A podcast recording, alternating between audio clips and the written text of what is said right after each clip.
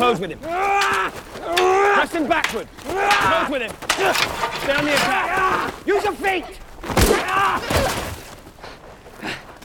Don't let him get up. Stay on the attack. Enough! You dare put hands on me! They're gone. You forget yourself, Strong. That is the prince. This is what you teach, Cole. Cruelty. The weaker opponent. Your interest in the Princeling's training is quite unusual, Commander. Most men would only have that kind of devotion toward a cousin. Or a brother. Or a son.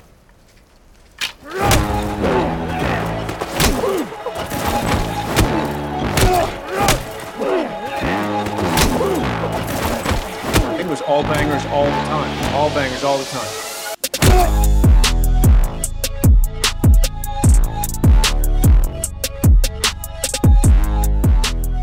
Oh boy. Oh boy, oh boy, oh boy. Buckle up your buttholes, everybody. We got some stuff to talk about. Ladies and gentlemen, we have some stuff to talk about. Seven blessings as always, and welcome back to All Bangers, otherwise known as ABP. Our thing is All Bangers all the time. Listen, man. Look, if you didn't already know, we are watching a tragedy unfold before our very eyes. This story is the downfall of a family. And we're shifting into high gear this episode. If you thought this show was slow, you probably think it's going too fast right now. And I agree. Um, there are things in this episode I didn't see coming this early on. But we have to remember season one acts as the prequel, sort of, sort of like so to speak, to our main story. And we'll most likely be getting another 20 to 30 hours of that story.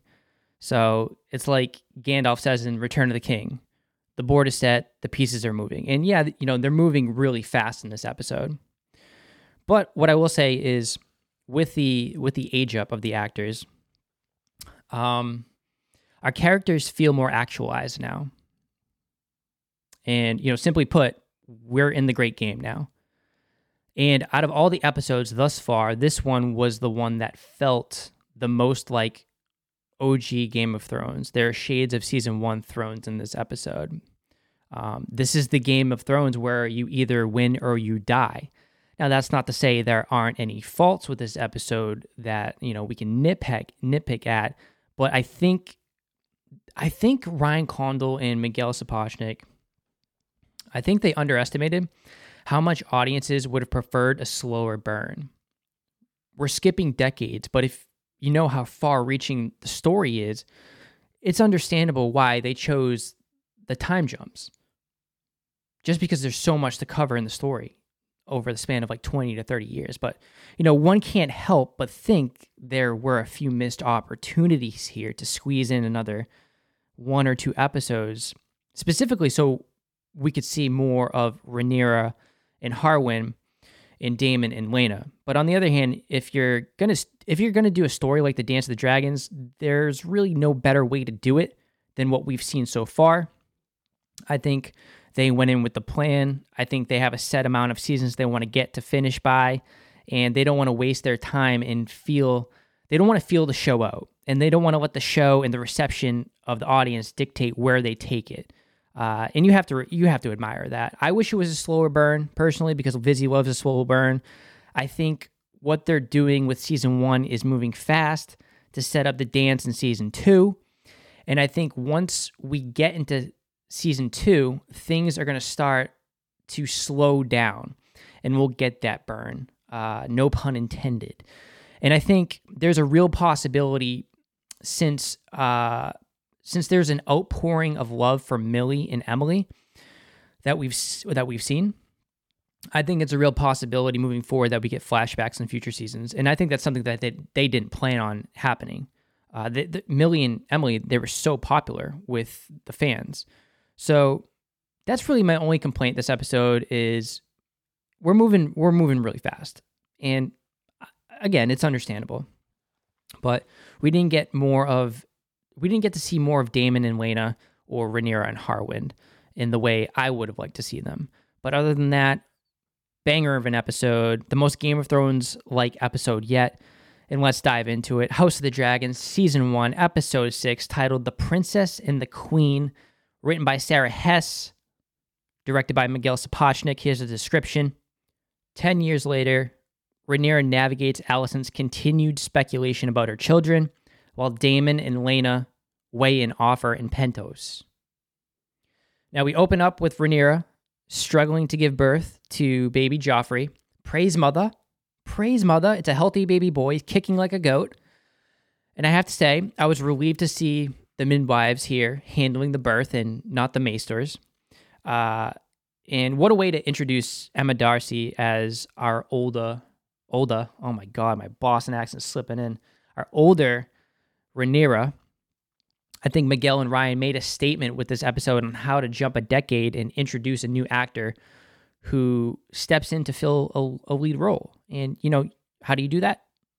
You don't waste any time. You don't ease into an episode and that new actor just walks into a room with sunlight at her back and wind in her hair, all dramatic. No, what do you do? You get right up in their face, you go handheld with the camera, one take, and you let the actor, in this case Emma, show the audience just how good they are. And you give them the opportunity to put the audience's mind at ease.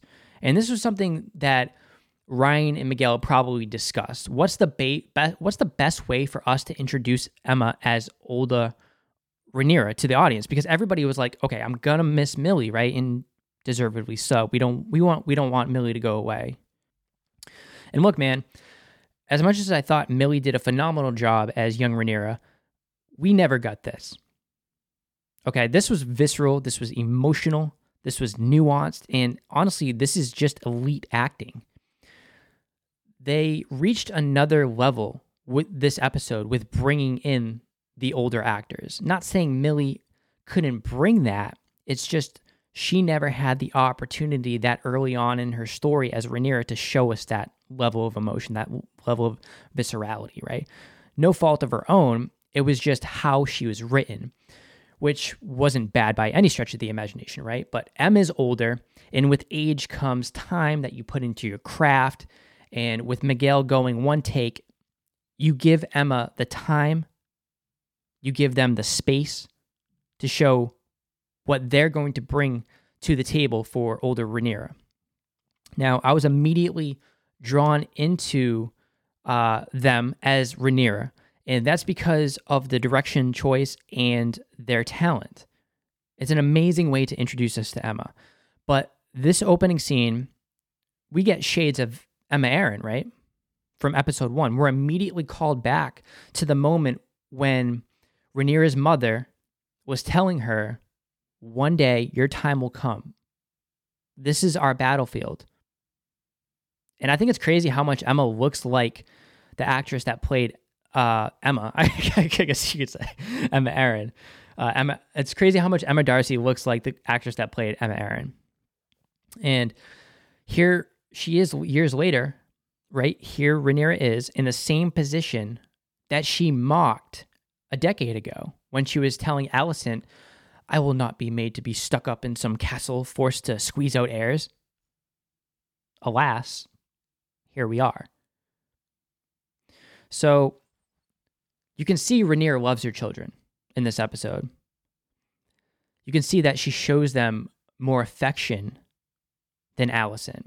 Think ahead to Larys's chilling monologue at the end of the episode. What a great voice that guy has, yeah? Crazy. Amazing voice. He talks about how having children is basically the downfall of a house, a, a, downfall of a parent, even. And Rhaenyra's love for her children, as we see in this episode, could very well, in fact, be her downfall. On the other hand, this is where it's interesting. On the other hand, we have Alicent. She's cold to her children. Even when she's sitting with Helaena, notice the distance between them sitting down in that scene. The small that small detail shows you how Alicent doesn't care to get close to her children. I mean, we have to remember, she was forced into this marriage with Viserys. There's underlying resentment there. We saw what conceiving a child looked like for her, laying on her back and doing her duty. But over the past decade, what we see throughout this episode is exactly what Otto told her to do prepare the children, not love the children, prepare the children. And we have Rhaenyra, who we immediately see upon the arrival of Joffrey, embrace him, love him, show affection, and then later on with Jace and Luke. I mean, we see how much she loves her children. It's a part of the reason why she ultimately leaves King's Landing to protect the children. Right? With Alicent, she sees and treats her children as political pawns, like how Otto saw and treated her. And as much as we hate to admit it, when we grow up, we take parts of our parents with us. It's just how it works. I don't know how it works, biological, psychological, chemical, whatever.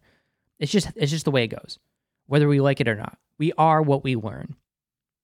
And that's the case of Alicent and Otto. And, you know, with the case of Rhaenyra, the love that Viserys showed Rhaenyra taught Rhaenyra to love her children. In that respect, I think Viserys succeeded as a father. He wasn't always the best, right? He was he was distant, but he taught her love. He taught her that your children are as important as your role to the realm. In fact, both go hand in hand. You have to prepare the you you, you have to prepare the way for what comes after you. And I think Viserys did a good job with that. Alicent, like she learned that children are nothing but pieces on a chessboard. It's all she's ever known. She never knew love from Otto. She was a child without a mom, and as such, she's detached from Aegon. Right? She's detached from Aegon, Helaena, and Aemond because both her parents, I mean, one died, but her father was detached from her. Does that make sense? Hope that makes sense. But back into this opening scene, Alicent summons the baby immediately after it comes out. She specifically asks for the baby. She doesn't ask for Rhaenyra. Like that midwife had that shit ready. You know, you know, Alicent went to her and told her, "Look, the second that child is out, you tell her I want to see that baby." And we will come to learn why in just a few minutes. Laenor rushes in to greet her and helps escort her to Alicent. We get our first look at John Macmillan as older Laenor, and we immediately see his chemistry with Emma. And we see these two people that got married for the sake of the realm. We see the dynamic early on of a seemingly healthy relationship in this op- opening scene. Last time we saw both of them was 10 years ago on the night of their op- uh, on the night of their like opening we- wedding week feast ceremony thing where Laenor's lover was murdered in cold blood by Sir Krispy Kreme. But John Macmillan, he brings a levity to an older Laenor that I really like. And he's still sassy, right? We still see him and Rhaenyra like go back and forth, like sass, like both are both of them, like both of them are sass queens, right? so uh moving forward here, she gets to the staircase. Okay, this is something I bet you guys missed. I caught this on a third rewatch. You know how Rhaenyra stops short of the staircase and Laenor is like, "What's wrong? Should we turn back?" And she's like, "Fuck." Now, at first, I, along with you, probably thought she was just in so much pain. She was she looked up the flight of stairs. She was dreading walking up those stairs, right? But if you watch closely, she actually looks down at Joffrey. And she notices hair. She notices his hair starting to darken. Then she says, fuck. Then she looks up. Then she looks back down at Joffrey and she says, walk. So when a baby is born, okay, I don't have any experience with this, but I just know this. When a baby is born, they come out with this like white slime all over them, right? And and when that gets wiped away or when it dries clear, you can see what color hair the baby has. And so, since the baby was ripped away from Rhaenyra right away, she didn't have time to notice. You're obviously in somewhat of sh- of a of shock at that point, right? And time needed to lapse in order for that liquid to dry. So by the time she gets to the staircase and looks down, she's like, "Fuck, another dark-haired baby." And as Alicent put it, puts it, one's a mistake, but three is an insult to Viserys to the crown. Right? And why this is so important is because you know, we'll talk about this later in in greater detail, but this is high treason. This is high treason. I can't wait to talk about that later on. But as Rhaenyra and Laenor are walking up the stairs, Lord Caswell says it's an honor to be one of the first to congratulate them. Tells Rhaenyra if she ever needs his assistance, she's like, "The day may come, my lord." And this was a cool, quick way to like layer in a part of the story that is undoubtedly going to come up in later seasons. I thought that was a nice way to like sort of seed that in. And again, this shows that Ryan and the writers know what they're doing. In fact, it was required to read Fire and Blood. It wasn't optional. If you wanted to write for this show, you needed to read the book. And it's quick little, you know, jab jab moments like this that, you know, when you see Lord Caswell or the mention of Grover Tully in the Riverlands, uh, it goes to show that they know their they know their shit, right? And you know, fun fact, little aside here. Um, in Fire and Blood, when George was coming up with character names, he uses space holder names, and he na- he named Grover's grandson Elmo, and Elmo Tully had sons named Kermit and Oscar. So Easter egg for some of you Sesame Street fans out there, but George R. R. Martin he likes to he likes uh he liked the names so much that he kept them in the story. Put it that way. But um Laenor, he wants to stop and take her back to the chambers. Is like, if you want to carry me down those fucking stairs. And obviously, Alicent, when she summons the baby, she knows that Rhaenyra is going to walk the baby all the way up to her. It's petty, right? They reach Alicent's door, guarded by petty bitch maid Sir Criston. Ten years later, this dude is still salty. He greets her without congratulating her on the on the birth, and lets her in the room. Last time we saw Sir Criston, not only did he murder Laenor's lover, but he actually served Laenor a mean right cross. And we'll talk about Criston in a few minutes. But we head into the room behind Laenor and Rhaenyra, and we see Olivia Cooke's Alicent for the first time. She's like, Rhaenyra, what are you doing out of bed? You should be resting after your labors. My God, woman, what has gotten into you? Alicent knew damn well Rhaenyra would never part with her baby and hand it over to Alicent after she just had it. So this immediately shows us that Alicent She's not the same girl that was biting her nails 10 years ago. This is a bitter, conniving young woman. And I was thinking of Cersei here, but there's a difference between Alicent and Cersei. You see, Cersei can admit when she's being cruel. In fact, she almost got off on admitting how much of a bitch she was. What makes Alicent so very different, as we are learning here in real time, is she can never admit when she's being a cunt right? She's delusional. In comes Viserys, looking like he just got back from a Grateful Dead concert, ripping heaters and doing acid to Jerry solos. Look, the dude needs to give it up, right? He's falling apart. Knees are fucking shot, walking with a limp. You know he's got gout. Dick doesn't work. Fucking shoulders done. He's got one arm, forgetting the moisturizer and the sunblock. Breath probably reeks of cotton balls and sewage but he still has he still has his wits about him. And he really does take joy in his family.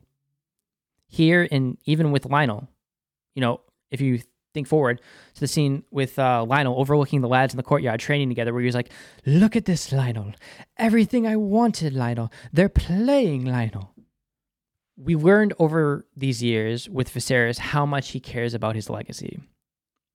He cares about what people will say about him, how he will be remembered a king who neither fought in any great wars or did anything worthy of a song. And I think that's why he's holding on to the throne for this long.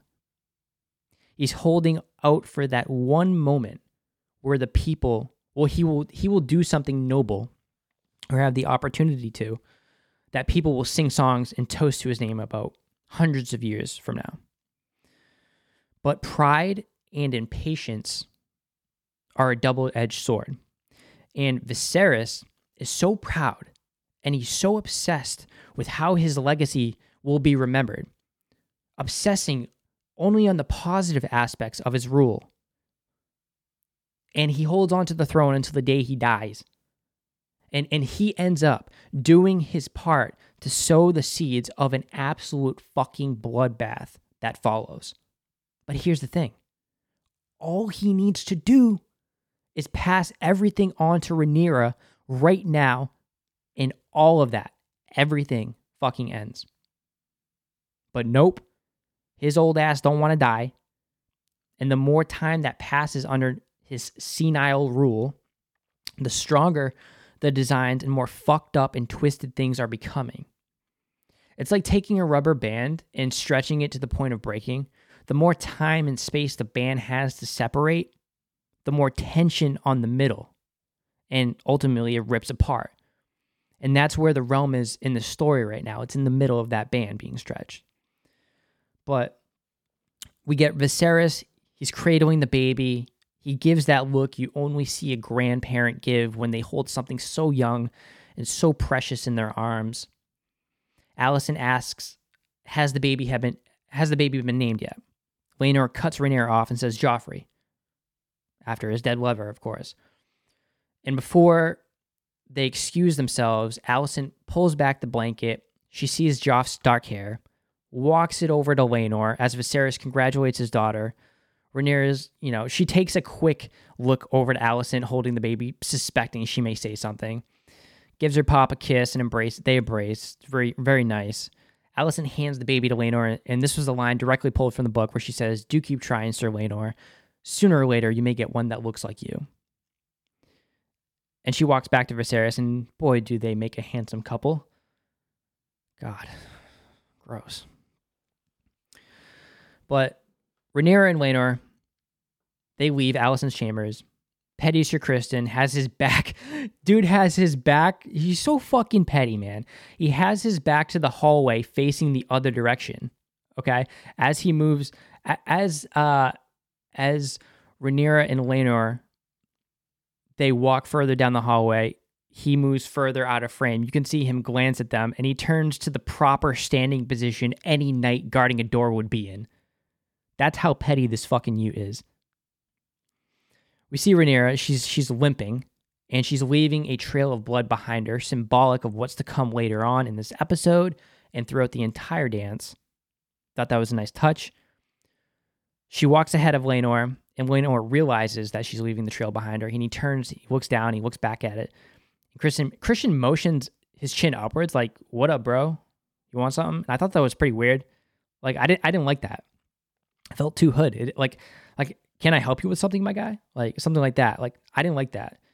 It's not like he and Laenor were homies, right? So I, I don't know why he he nodded in that that head motion. It's kind of weird to me. But Rhaenyra returns to her chambers, and we find uh, she doesn't have just one child there, but three. Sir Harwin immediately stands up as she enters, not because she's the princess, but because he's hoping for good news on the birth. And at this point, people probably were starting to put things together. Uh, book readers, we knew what was up. Jason, Luke, they rush to the heating pot, they open it up, and they show mom they chose an egg for Joffrey. Now, real quick, notice here Jace has flowing black hair, and Luke has curly black hair. That's all I'll say. Listen, we'll, we'll revisit that later on because I think it gets really spicy. But Harwin says he escorted the lads to the dragon pit so they can choose the egg. Uh, another boy, I heard, he says. And we see Rhaenyra looking up at him with a smirk and, like, you know, yeah, it's a boy.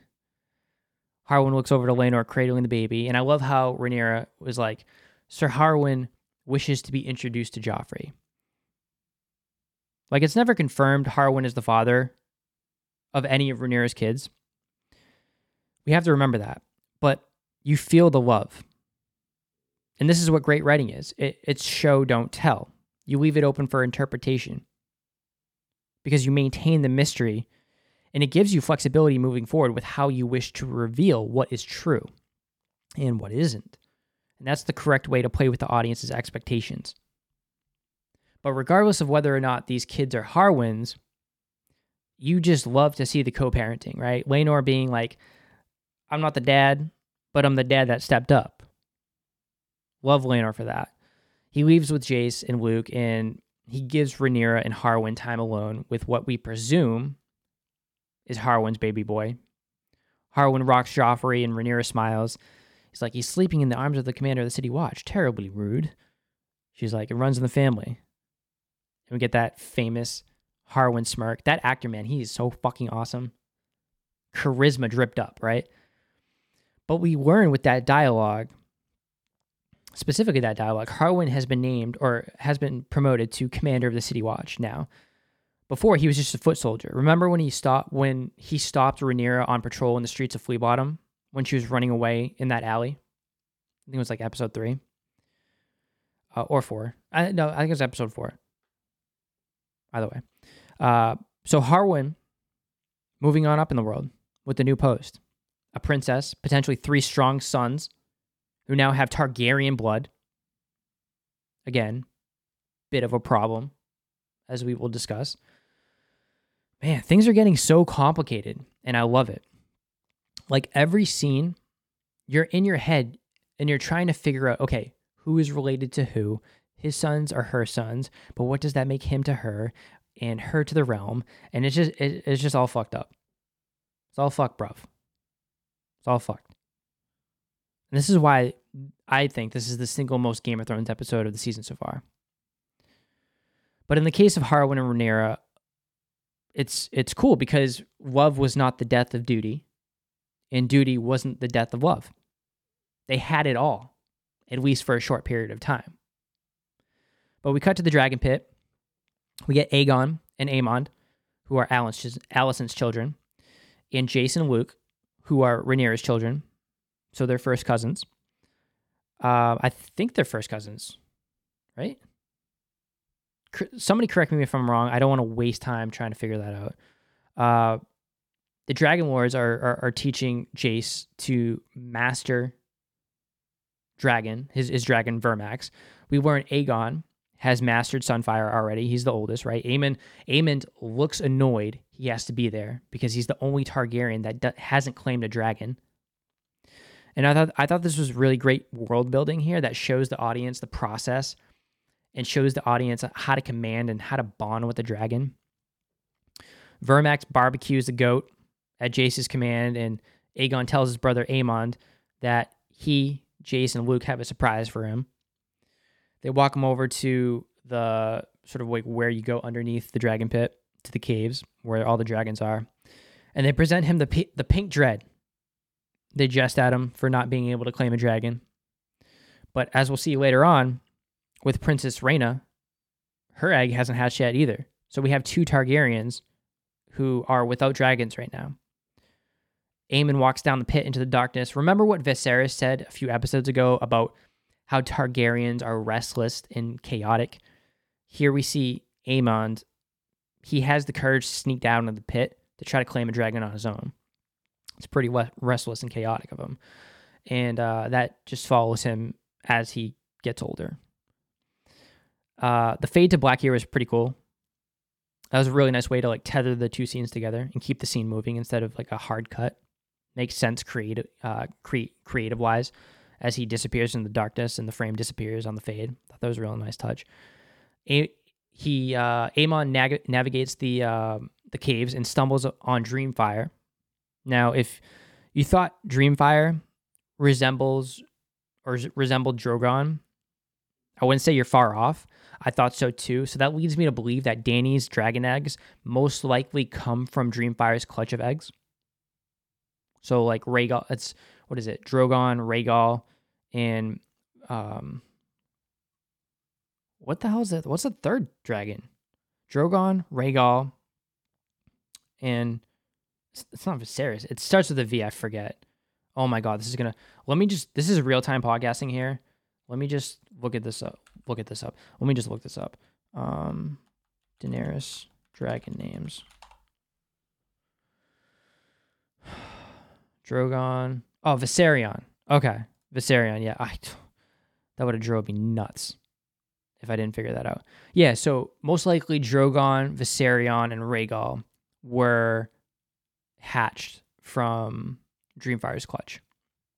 So that's pretty cool, and I think that's that's a cool way to link the past with the present, or at least past with where we are now in the stories. Pretty cool. But uh, we move on to the next scene here with uh, Alicent talking to her daughter, Princess Helaena. Helaena is very much a dreamer, head in the clouds, right? Gives me a more creepy, sort of like Luna Lovegood vibe.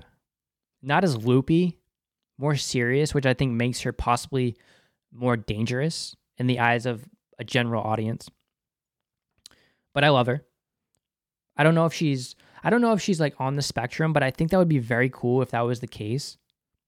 Like think back to Viserys in front of the fire talking to Alicent when he said most Targaryens are conquerors. There are a few of us who are dreamers. And here we have Helaena, you know, possibly one of the dreamer Targaryens. This one has 60 rings, she says, with two pairs of legs on each. That's 240 legs. It has eyes, but I don't believe it can see. She's like, it's beyond our understanding. Yeah, I don't, I don't know if she's, I don't know if she's on the spectrum. I don't know if she's averse to being touched. But you can see the distance between Alicent and Helaena. I mentioned that up top. That's uh that's not a loving embrace of a mother who loves her only daughter. That's more like a mother who is forced to have that daughter for duty. And that daughter is now just another responsibility for her to take on. But in any event, she struggles to connect with Helaena. Aemond comes in covered in dirt. Helaena's like, he did it again. And again, we see we can see Alicent here. She doesn't want to deal with the issue of Aemond being bullied. And I think as an audience, we can infer this probably happens often based on her response of like, how many times have I told you?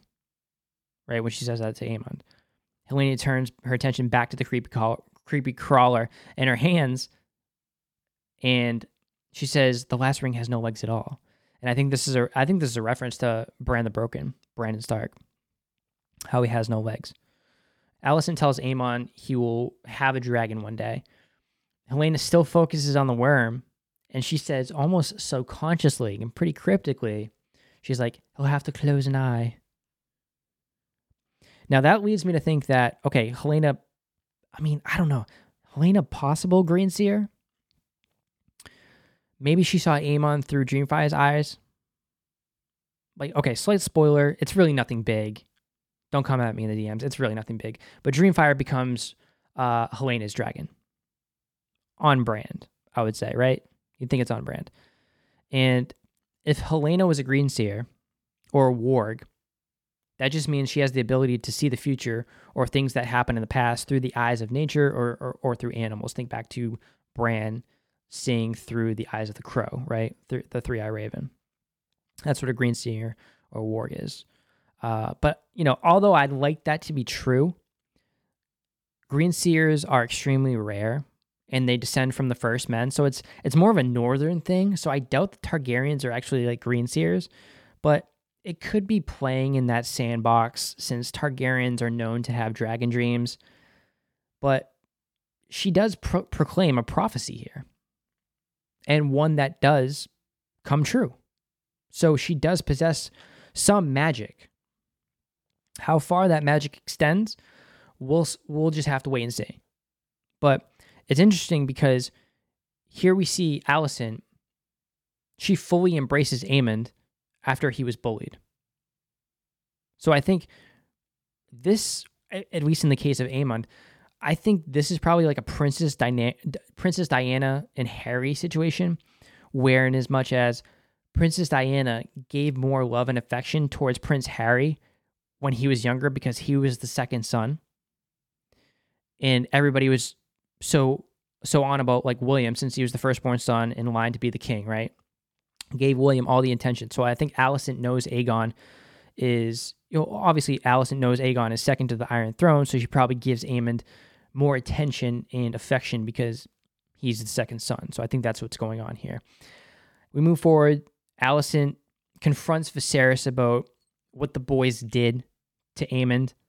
Alicent calls Viserys' grandchildren, aka her nephews, Rhaenyra's sons, savages. Tries to pin the blame on them for bullying uh, Aemond. And Viserys is like, "You sure it's not that little shit of a son we have who put them up to it, Aegon?" She's like, "It's it, it, it's a miracle their eggs hatched."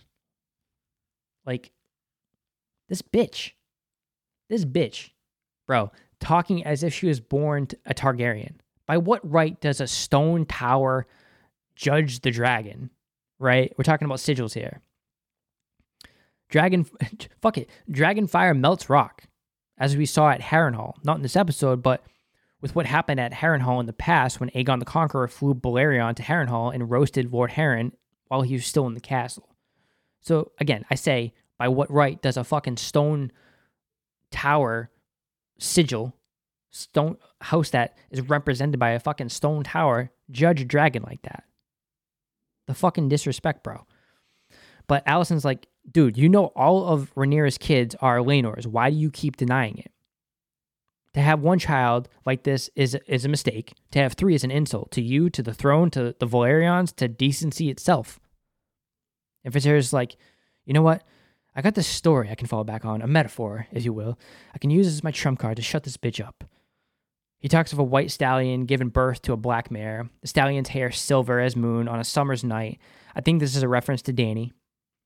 So I actually think that this isn't just something that he made up. I actually think this is this story Viserys is telling Alicent is actually a dream he had. It's one of his dreams that he had. So I think that's pretty cool. Uh, and he tells her, you know, listen, we're not going to talk about this again. Don't bring it up. Alicent, she storms out. She walks with Sir Criston. And I just want to play this clip here because we learn how she really feels about her stepdaughter slash former bestie slash lesbian love interest. Do my senses lead me astray, or is everyone else asleep, dreaming the same woolly dream? Sometimes seems so, Your Grace. She flaunts the privilege of her inheritance without shame. She expects everyone in the Red Keep to deny the truth our eyes can all plainly see. And the king, her father. He knows. Of course he knows. Or did once, but has convinced himself otherwise. He'll do naught but make excuses for her. The Princess Rhaenyra is brazen and relentless. A spider who stings and sucks her prey dry. Spoiled cunt.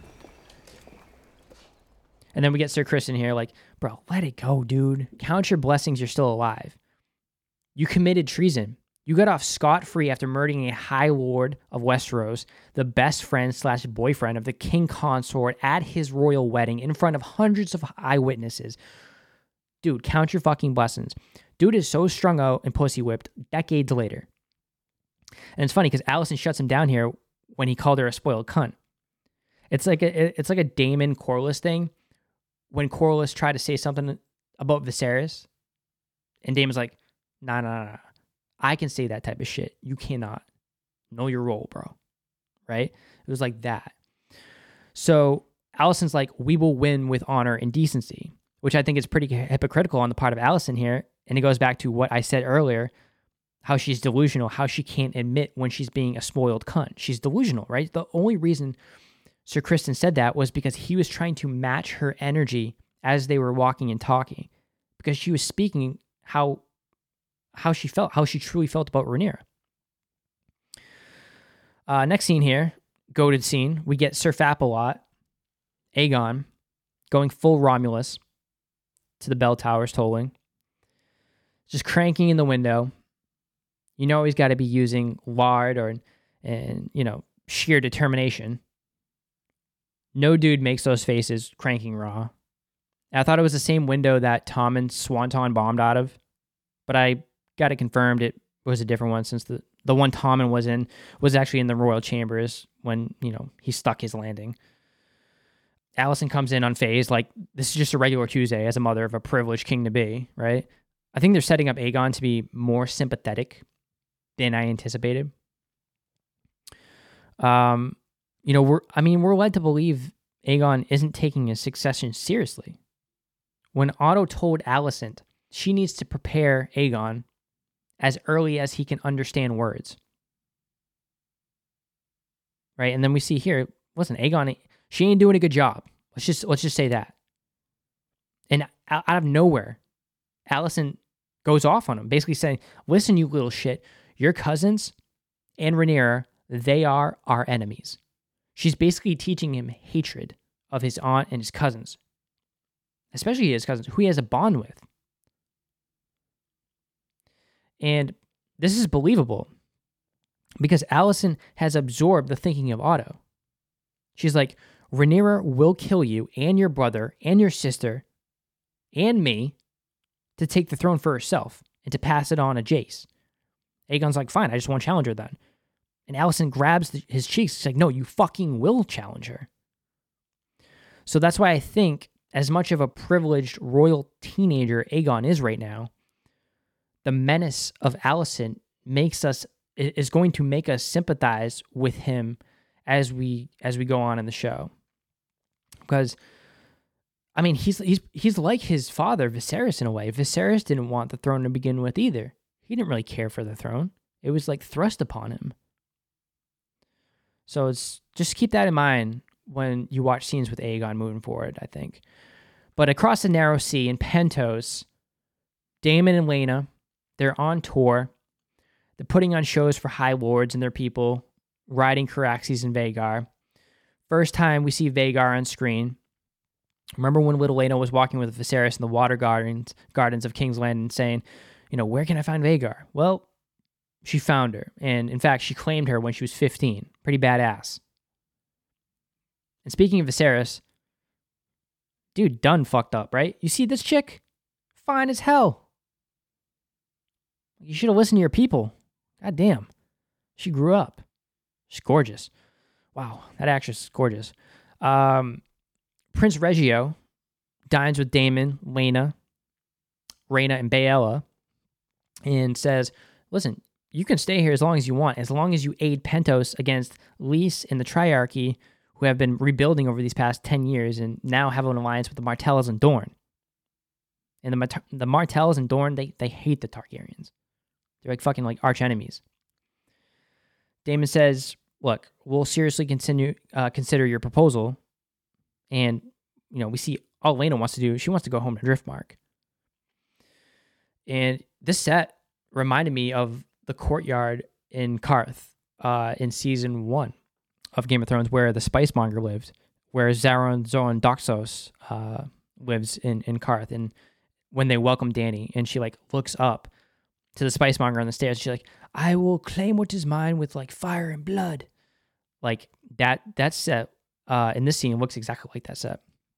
Same resemblance, even though Qarth is like far east at the edge of the known world.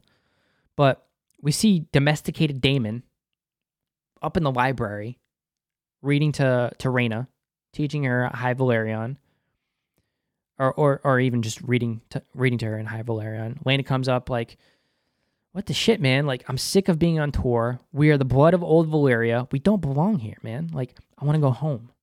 I want to go back to Driftmark. I want to have my baby on Driftmark, where my father's there." Right? He's like, "It's a good proposition." he has gold, we have dragons, and Valyria is destroyed, so we have no home. Like, what are you even talking about? We, we don't have a home. Old Valyria is gone. And it looks like Daemon is low key depressed and he's bored. Right here, he is. He's across the narrow sea in a manse in Pentos. Now, Pentos is a, is a colony of Old Valyria. There's high Valyrian influence there. So that's why we see Daemon in the library teaching Rhaena or just uh, reading to Rhaena in, in High Valyrian. The library is probably stacked with Valyrian texts of old. Uh, this is in keeping with the theme that I believe Daemon is the most Valyrian Targaryen left. He's poring over Valyrian books. In episode one, he gives Rhaenyra her Valyrian steel necklace and talks about how they both have a piece of their ancestors now with the necklace, and he has his dark sister, his Valyrian steel sword. Now, in the book, Daemon truly does love Laena and his girls. Here we see more of a cold Daemon who continues to struggle to show his emotions and can't really comfort his kids, or at least one of them. So yeah, they played a little bit differently here than than in the books. But back in King's Landing, Aegon, Aemond, Jace, and Luke are training in the courtyard. Instructor Sir Criston looks on. Aegon pats little Luke on the shoulder, which I thought was a nice touch. Shows Aegon still cares about his little, little cousin after what just transpired with uh, with Alicent. Shows he kind of has a heart, right? I mean, is I mean they're playing him, uh, they're playing him very interesting. Like I don't I don't know how to feel about Aegon. Fucking hated him in the books, but here, I mean, they could be do, doing something a little bit different. We get Viserys and Sir Lionel overlooking the fun. Look, Lionel, knocking each other down, picking each other up. This is the stuff of legendary bonds, Lionel. Wouldn't you agree, Lionel? Right? Dude, pumped. This is all he's wanted, right? Family. Family, Lionel. Lord of the Straw, Aegon, Prince Aegon, boasts that he defeated his first opponent. And Sir Criston's like, cool, let's get you a new one. You and Aemond, you both try to attack me. Harwin's looking over at Jason Luke. Weapons up, boys. Tell Sir Criston, hey, listen, you got two other princes over here that need your attention. Been itching to talk about this all week. So there's a lot going on in the scene. All right, let's break this shit down. Um, we have Sir Criston, okay? Sir Criston wanted to be the main course. He didn't want to be the side dish. He could have always been close to Rhaenyra. Not like Laenor would have cared if he still had Joffrey, right? And, and not, it, none of what happened at the wedding, if if none of what happened at the wedding went down, and he chose to still be Rhaenyra's plaything, you know, he could still be coupling with Rhaenyra right now. Jace, Luke, and Joffrey could be his kids, not Harwin's. In fact, I think Jace is his. This is what I sort of alluded to earlier. In fact, I, I, I think Jace is his based on the hair pattern. And since Jace is the oldest, he looks to be about nine, ten years old, and we jumped 10 years in the timeline. Again, we're not sure if Rhaenyra drank the moon tea that Mellos brought her, but if she didn't, Jace is probably Criston's kid in my opinion. Which makes the scene so fascinating because Cole fucking grabs Jace, thinking he's Harwin's boy. And again, totally could be Harwin's kid. Nothing is confirmed. This is just all speculation. And he goes, okay, eldest v eldest, right? Aegon's got like four or five years on Jace. They engage. Aegon bests him. Harwin steps in to, to split them up. We get Harwin looking very fatherly here to Jace. And Criston's like glancing over at him to see how he treats him. Still suspicious of, of Harwin at this point because he knows all three of Rhaenyra's kids are born dark haired and he shows them favor. Plus, he's influenced by Alicent, right? He's already spiteful and he's using this opportunity for her to drive a wedge between the kids and because he's probably jealous of Harwin. Think about it. All Criston ever talks about is his honor restoring his honor. He's looking over at Harwin, a man he suspects of committing high treason. By the end of the when he after he gets his ass beat, he's like thought as much, right? Harwin's clapping Rhaenyra's cheeks without a care in the world for his honor. And he got what Cole could have had if he chose differently. So Sir Criston is like looking at the life he could have had right in the face. So round two, he goes even hotter at Aegon, screaming instructions at him to beat Jace, not just beat him, but embarrass him and bully him. Harwin steps in. He's like, enough, grabs Aegon, which is a serious offense. So, what happened this entire scene is Criston, this conniving motherfucker, he forced Harwin's hand. He baited him. Most men would only have that kind of devotion toward a cousin or a brother or a son.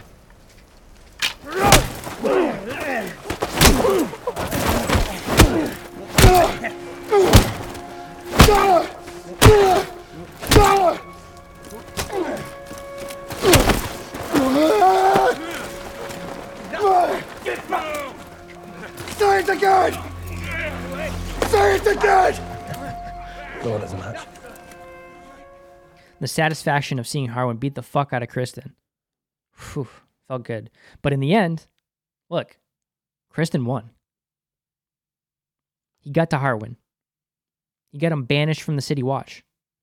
Not only for putting his hands on Aegon, but for putting his hands on a knight of the King, Kingsguard, a sworn protector of the crown, which by extension is like is considered a threat to the to the king himself if you put your hands on a Kingsguard.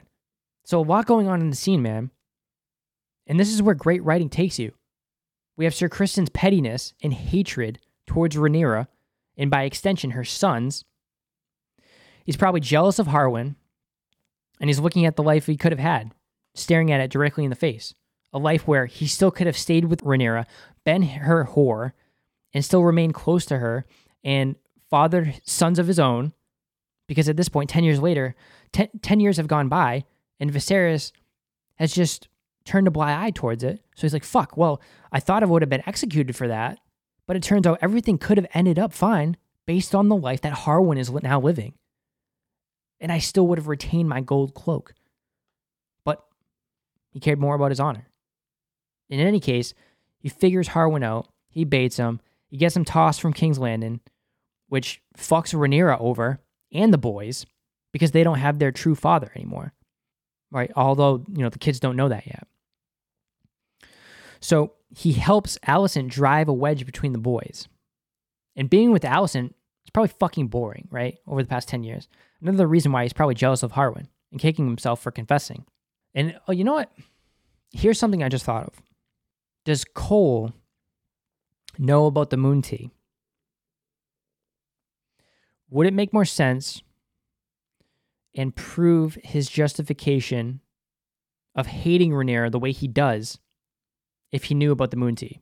Okay. Not only did she strip him of his honor, I mean, he, but he, listen, he's a grown ass man.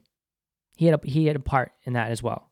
But not only did she sully his name, not only did she, not only did she refuse his offer of going across to Essos and, and you know living on oranges and shit. Not only did she counter with, "I want you to be my sworn protector in my whore," But what if she drank the moon tea and killed his child? Does Cole know about the tea? I think it would make more sense and give further justification of, of hating her the way he does because she killed off his child. And you have to think that serving serving Alicent for decades now, that Alicent probably told him about the moon tea. Because Larys told her about the tea in in the uh, the, uh, the Godswood, right? Fuck, man. If you tell me this show is boring, what the fuck? Are, what what the fuck are we even watching, bro? Are we watching two different shows? We must be. Either that, or you're just incapable of perceiving depth of narrative. Either way, if you're saying the show is slow or boring, you need to learn how to think critically. Or hey, listen, you can just hop over to Amazon where I know a little show that won't require you to exercise your sub 80 IQ for an hour. Anyways, Oh, God.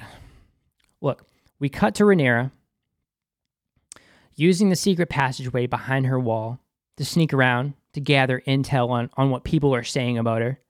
She's using the tunnels as Varys did. We can, of course, you know, as an audience, infer she's been using the tunnels since Daemon showed her when she was a girl for the past 10 years. This is one of my favorite scenes in the episode as well. Okay, Rhaenyra stumbles on Lionel, chewing his son out, and Harwin's like, I don't know what you're talking about, Dad. Lionel's like, don't you fuck with me, boy, right? That's basically the, the vibes we're getting here. This is going to ruin our whole house, he says. People are starting to talk. Harwin's eyes well up. He knows what he's done, but he can't help it because he probably does love Rhaenyra. He loves the children. We've seen that through his actions. Show, don't tell, remember? But let's talk about why this is so wrong. Let's talk about why Rhaenyra's ignorance and selfishness is fucking everything up for a lot of people. Okay. This is high treason. When Viserys dies, Rhaenyra will name Jace as her heir. So she's trying to put Jace on the throne after her.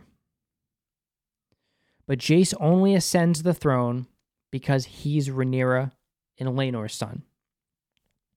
Only problem is He's obviously not Laenor's son. He's a bastard. He's not the true born heir.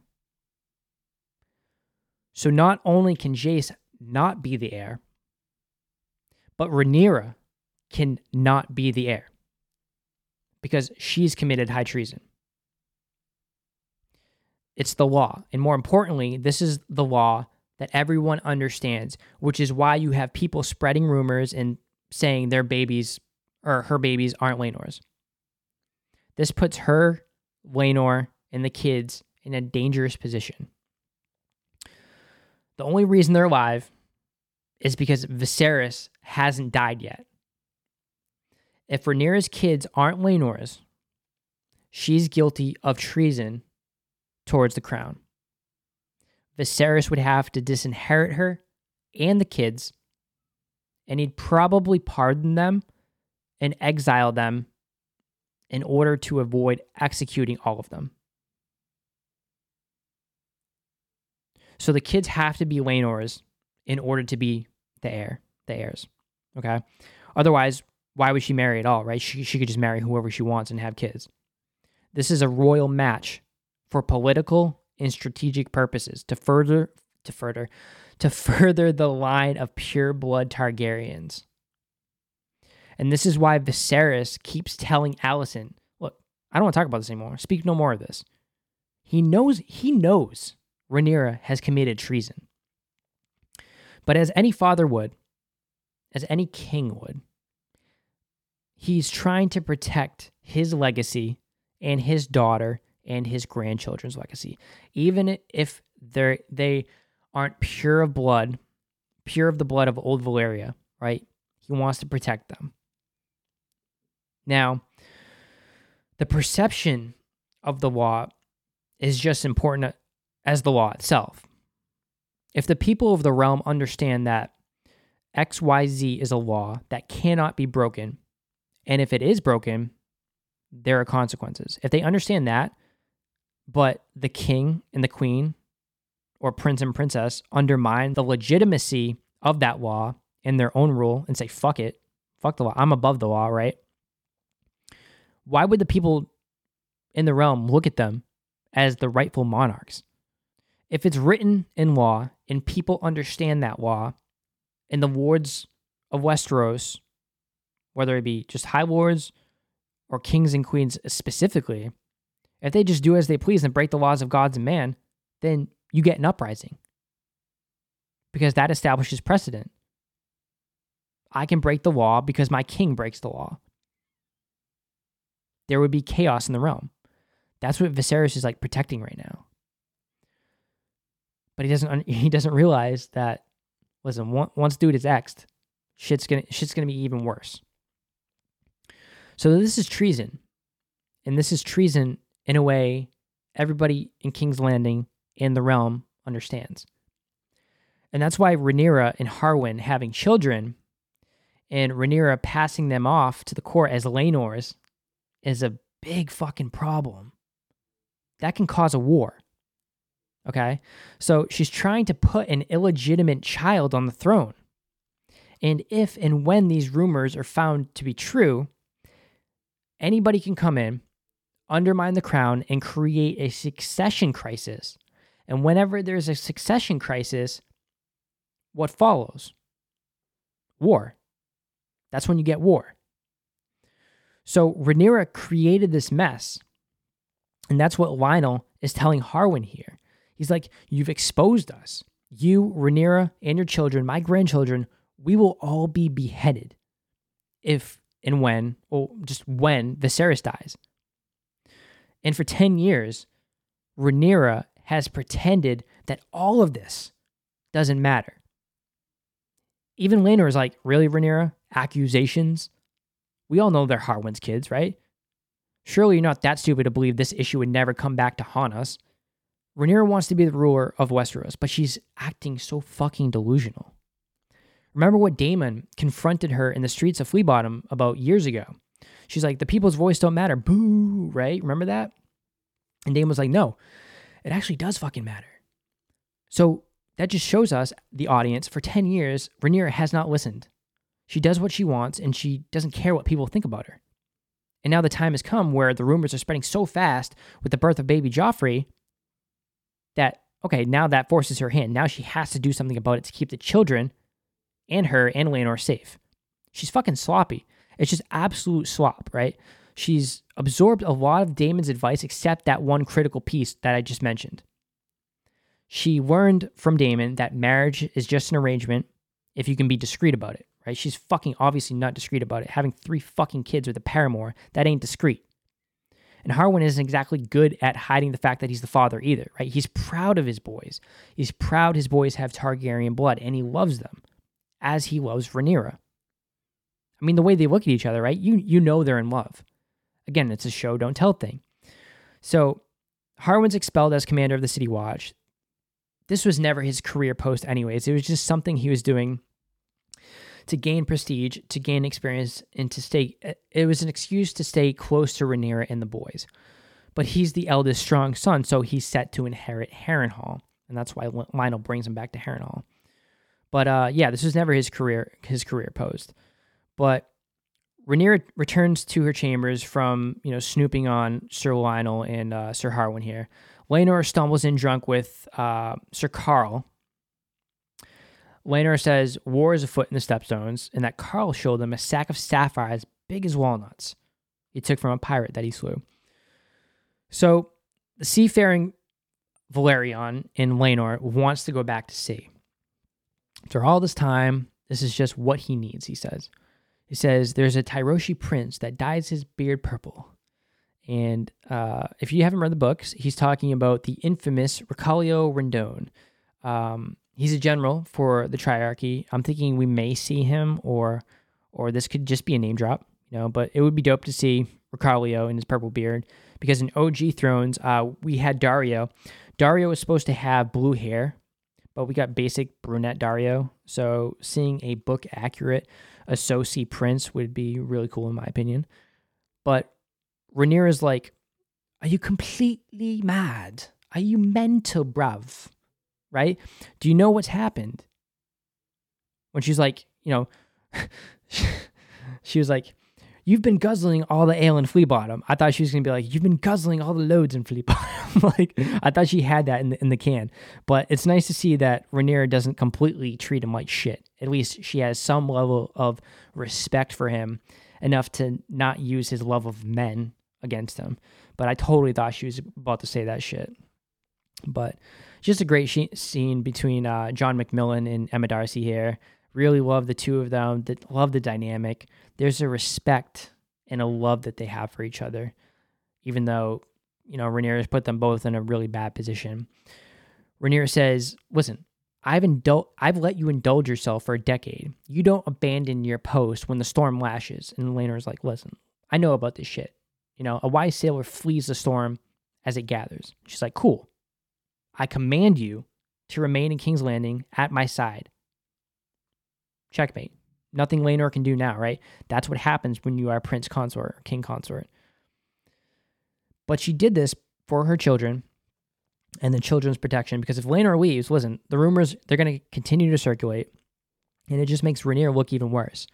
People will be saying, "Oh, Laenor left because he found out the truth about the children," and that would just escalate things even faster.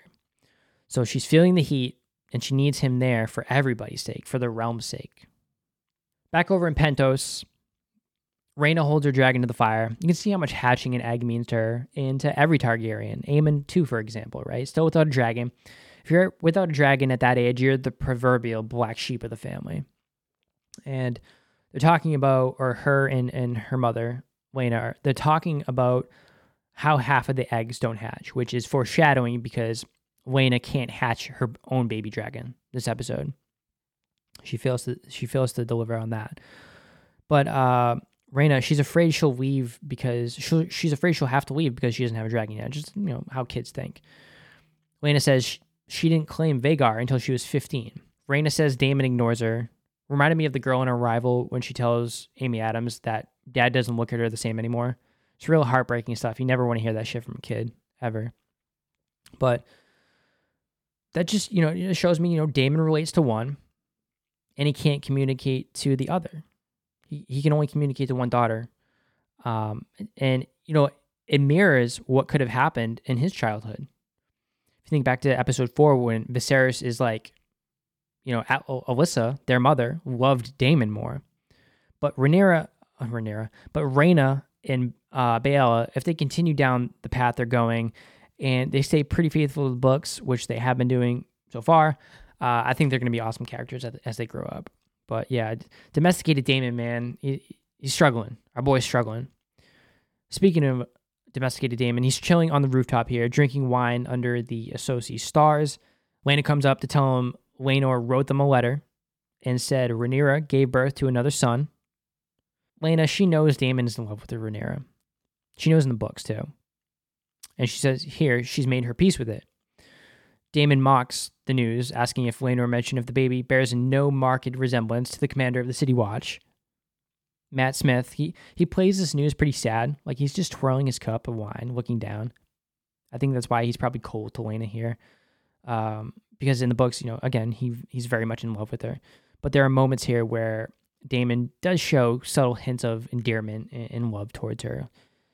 Laena is like, You spend all your time in the library reading accounts of Dragon Wars you claim don't have any hold over you. What this tells me is that Daemon, like Viserys, doesn't want to be lost to history. He's reading the accounts of what he feels like are better men.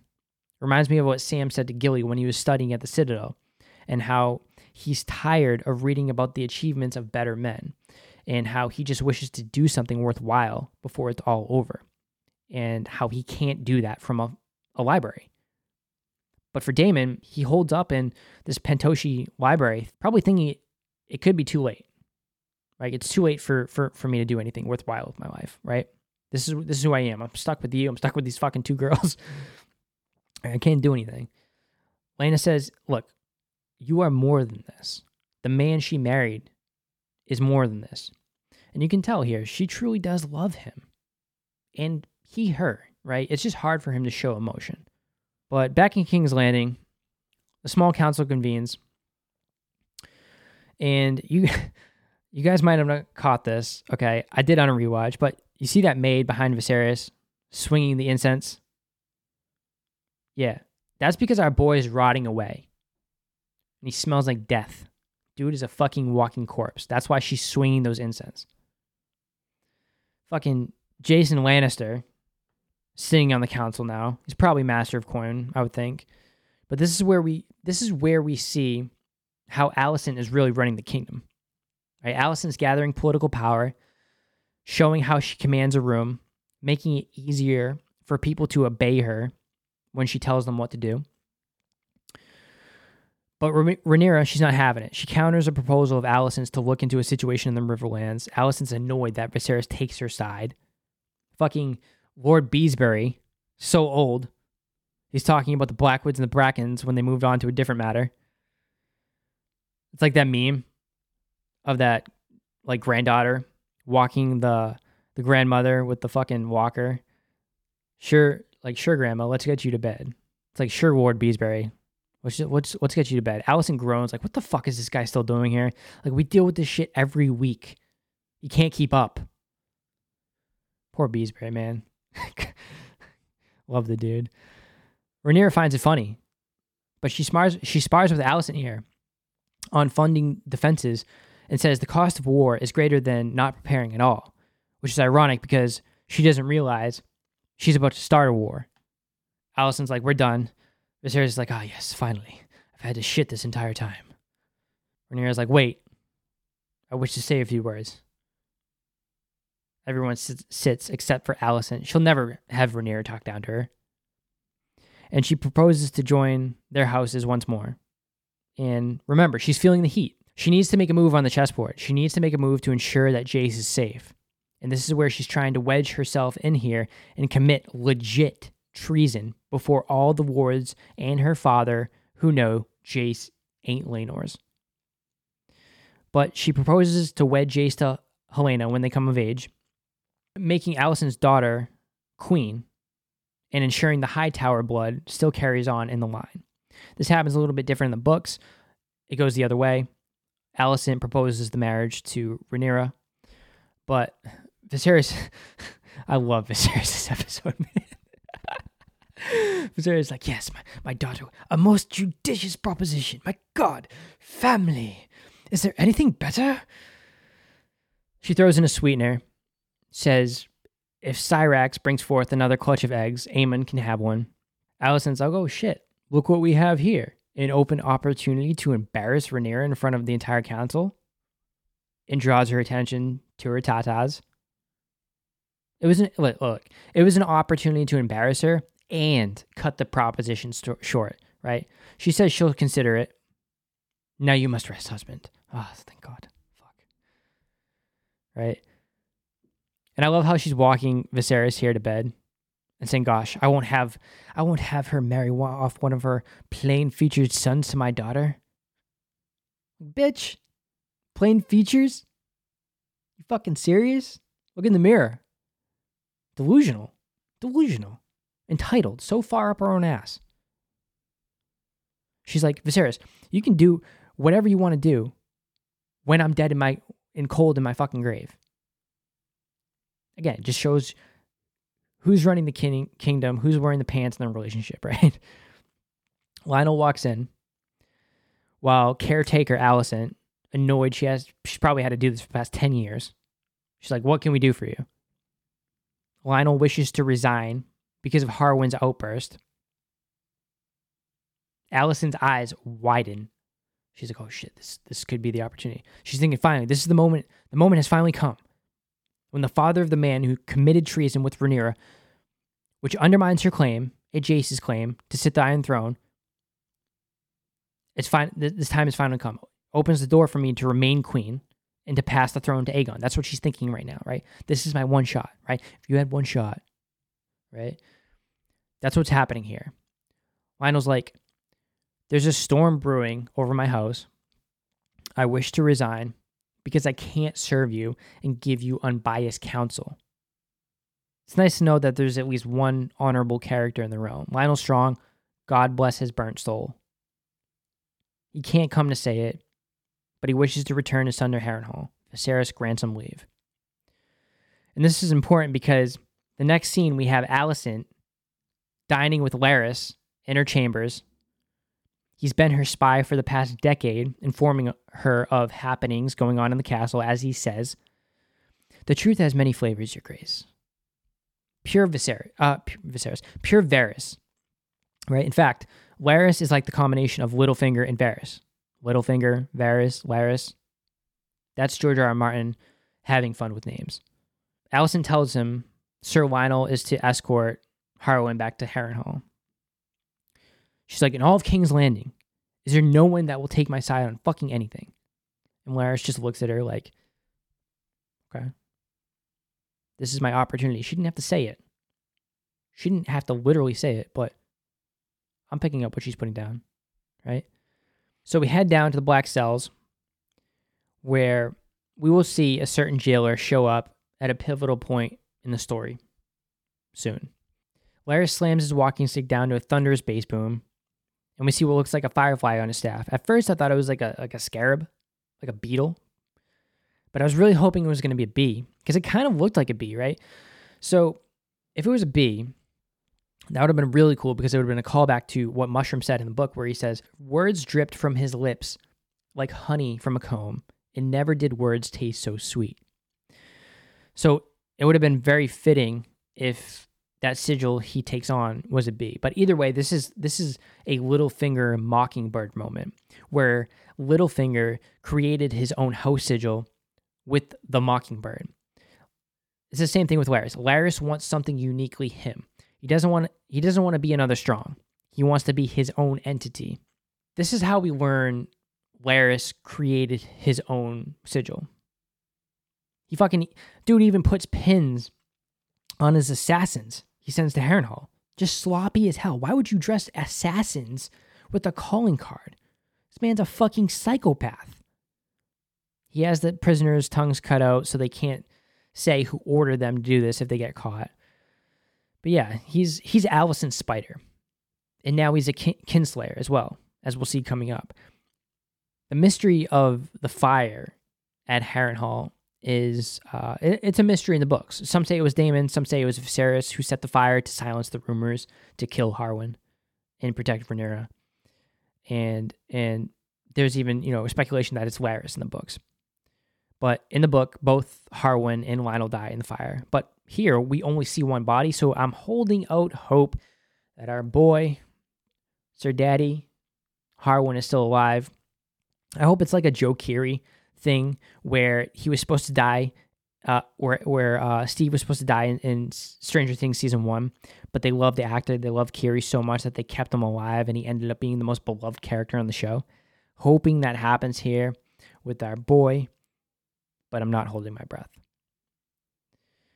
Back in Pentos, Laena is attempting to give birth. Everything has failed up until this point. The maester or the lord or whatever the fuck he is. I don't know if there's maesters over in Essos. I forget. Like, I can't dive into the lore that deep. Actually, honestly, that's not even fucking deep. I just don't even remember. But um, he's like, I've reached the limits of my art. I'm gonna get a mirror scene here to uh, Viserys and Aemma. and I was thinking maybe when uh when Daemon returns to King's Landing, maybe this will bring them closer together. Maybe Viserys, or, or you know, maybe even Viserys will reveal what he truly did to Aemma. Like he has to confess to somebody before he dies, right? In any event, we see the difference between Viserys and Daemon here, where Daemon doesn't murder Laena to get the baby out. Instead, he's like, "Oh, my brave girl." Like he knows it's time, but we can pretty much assume like he he he let her make her own decisions as he did in the book. But it's a nice parallel. I like the way Laena went out. I think it was too soon. Again, you know, would have loved to see them together for a few episodes at least. But this happens a little bit different in the books, but I actually like it better in the show because it has the same emotion of the book, but it gives a more noble and badass ending for Laena. Not to, not that dying in childbirth isn't noble, isn't a noble thing for women to do, uh, to go through, uh, to suffer through. You know what I mean? Uh, but in the book, Laena can't she can't hatch her egg, and she walks out to ride Vhagar once more, one last time. But on her walk to to to see Vhagar, she collapses, and Daemon ends up picking her up and brings her back to the bed, and she ends up dying um, of child fever. But here, she makes it to Vhagar, and Vhagar's like, "Are you sure, mom? Like, mom, like, don't make me do this. Please don't make me do this." Vhagar hesitated to hesitates to burn Laena, and just goes to show how evolved Vhagar is. Vhagar's old. That's that's that's old Nan Vhagar, right? That's Granny Na- Granny Vhagar, right? Um, she would have understood Laena is in pain and wanting to die because of the psychic link between the two of them, the bond that they formed. But Laena gets roasted. Boss shit. She went out the way she wanted to go out, right? Like a true dragon lord. Daemon runs out looking for her. And that just leads me to believe that Laena snuck out without him knowing. And Daemon sees her getting burnt alive. And you can sort of see the respect Daemon had for her uh, for choosing to go out that route. It was more of a it was more of a sign of strength. And you know, she went out when she she wanted to go out, man. I like the way she went out, getting Dracarys. It's a noble death, right? Intentional dragon lord death. And Lane is not a really big character in the books, but um, yeah, I, I, really did like that actress. Stunning, loved her, and um, yeah, I thought she's a phenomenal actress. I would really would have loved to see more of her. But back in King's Landing, Harwin is saying farewell to the boys and Rhaenyra, and you can see how sad Jace is. And Harwin lifts his chin, strokes his cheek with his thumb. Again, if this is actually Criston's kid, it's icy. Icy, man. He kisses Joffrey's head, and Jace looks up to him and mom looking at each other. Like, wait, what? Like, I, I've always had my suspicions, but yeah, this is it's probably my dad. Jace rushes out to look at him once more. You think he he, he like feels it. He feels like there's that there's there's always a connection there. It's like the energy, right? It's an energy. Jace asks, Is Harwin Strong my father? And am I a bastard? She doesn't give Jace an answer. She just says the only thing that matters is you're a Targaryen. But it's really not the only thing that matters, man. Now Jace ha- Jace is going to have an identity crisis now because he doesn't know the truth about himself. But Harwin didn't abandon the kids. He never left. He was forced to leave because of Aegon and, and Criston. And this just puts Criston into more of a like classical villain role, what he did to, to Harwin and to Rhaenyra and to those boys. It was all because of him. It was all his plan. But Rhaenyra heads outside. She tells look, look, we need to fucking leave. Every, everyone knows these aren't my kids. When my father dies, we're fucked. Should have left years ago. You know what? Bring your new boyfriend too. Bring Qarl. We'll need every sword we can muster. So she has to compromise here to keep her children safe, right? She's obviously going to lose power. She's going to lose, lose favor with people at the court. But these are the political consequences of what needs to be done and of what she's done. These are the political consequences for what she plans to do, leaving King's Landing to go to Dragonstone. She's undermining her own claim just by leaving King's Landing. To Dragonstone, she says. We cut to Harwin and Lionel on the King's Road to Harrenhal. First time we've seen the castle at Harrenhal in this show. We saw it in OG Thrones, uh, but it's the first time in the show. We will return here in future seasons. Larys's assassins follow. They're pinned up, right? Get the uh the old firefly pins on there. Um, it'd be interesting if that was like a like a nod to The Last of Us, the fireflies in The Last of Us. Again, I have I, I don't know. I, I'll have to read up on why Ryan and Miguel chose the firefly for his sigil. We cut to Lionel sleeping. He's coughing. At first, I thought he was poisoned, but Harwin's in the hallway. He's fucking screaming, trying to break the door down to get to his father to save his father. Uh, we cut back to Dragonstone, and Rhaenyra, Laenor, and Qarl, they're walking up the causeway with Jace, Luke, and Joffrey. And we get this amazing monologue from Larys over a few scenes where he says, What are children but a weakness, a folly, a futility? Through them, you imagine you cheat the great darkness of its victory. You will persist forever in some form or another, as if they will keep you from the dust. But for them, you surrender what you should not. You may know what is the right thing to be done, but love stays the hand. Love is a downfall. Best to make your way through life unencumbered, if you ask me. And remember, what did I say up top of the episode? Love could be the downfall. The love for her children, for Rhaenyra's children, could be the downfall of House Targaryen. So we see Viserys, you know, over this, uh, underneath this this monologue, we see Viserys kissing Aemma's ring. He looks up to the rats. He's like, wait, hmm, could mean something, right? Um, but we see bodies being carried from the wreckage, assuming they're Harwin and Lionel's. But again, you know, we cannot be sure. We cannot be too sure that it was Harwin's. Uh, he had access to a hallway. Lionel was stuck in the room. Um, so again, still holding out hope. Not much hope, though. Not much hope to be had. The assassins huddle up in the darkness to say good job, congratulate each other.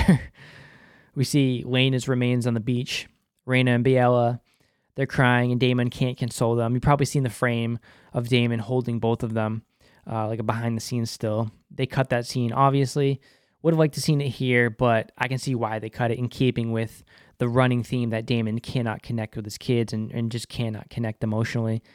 And we see Larys with Alicent in our final shot here. She's shaking, she's scratching at herself like she's overdosed. She's like, I did not want this, Larys. What have you done? He's like, Your Grace, you've heard the stories of Harrenhal. It's a cursed place. He's like, The Queen makes her wish. What servant of the realm wouldn't strive to fulfill it, right? She's like, he's, he's like, Write to your father, call him back to King's Landing. Fucking this guy. She's like, Larys, I did not wish for this. He rolls his eyes. Sure, my queen. I'll know you you'll reward me when the time is right. So Larys has his father and his brother his brother his brother assassinated. Dude's a psychopath, bro. We never once saw Lionel or Harwin mistreat him. In fact, when we were introduced to Harwin and Larys at the camp in the in the Kingswood, it looked like they were just hanging out, being bros, eating and and drinking. But Larys is a second son, set to inherit nothing. I think his motivation here was entirely to have to hold something over Alicent. Like, she said she didn't have any allies. He's like, cool, I'll give you what you really want. And in return, I expect a position on your small council when Viserys dies. So I believe I believe Alicent when she says it's not what she wanted. At least that's the way she's acting. Like she's she's clawing at her neck. She's like again, like it's a fucking overdose. Like she's squirming, right? We never actually hear her voice it. We never actually hear her say, "Listen, I want Lionel and I want Harwin dead." But in time, she will come to appreciate Varys' methods. That's all I'll say about that. But that's the episode, guys. Lot went down, right? A lot of subtext, a lot of filling in the gaps here, figuring shit out as it unfolds. But the stage is set. We're, we've moved one step closer to the dance. Four episodes left this season. It's only going to get better. I mentioned this on the previous on, on a previous pod this season, but it's always hard to start something, right? Once you find your gear, once you hit your stride, things just get better and better and better. Look, I will be back next week for House of the Dragon episode 7. If you made it this far, drop a five star rating on Spotify, drop a five star review on Apple Podcasts. Let people know why they should listen to ABP. And drop a funny review. I always love the funny ones. Those are the, those are the best ones. I fucking love y'all are crazy out there. Y'all's humor is nuts. You always make me laugh. But as always, follow Cousin Vizzy on Instagram at Visualize Cinema. Yes, Chef. Heard Chef. Thank you, Chef. Later.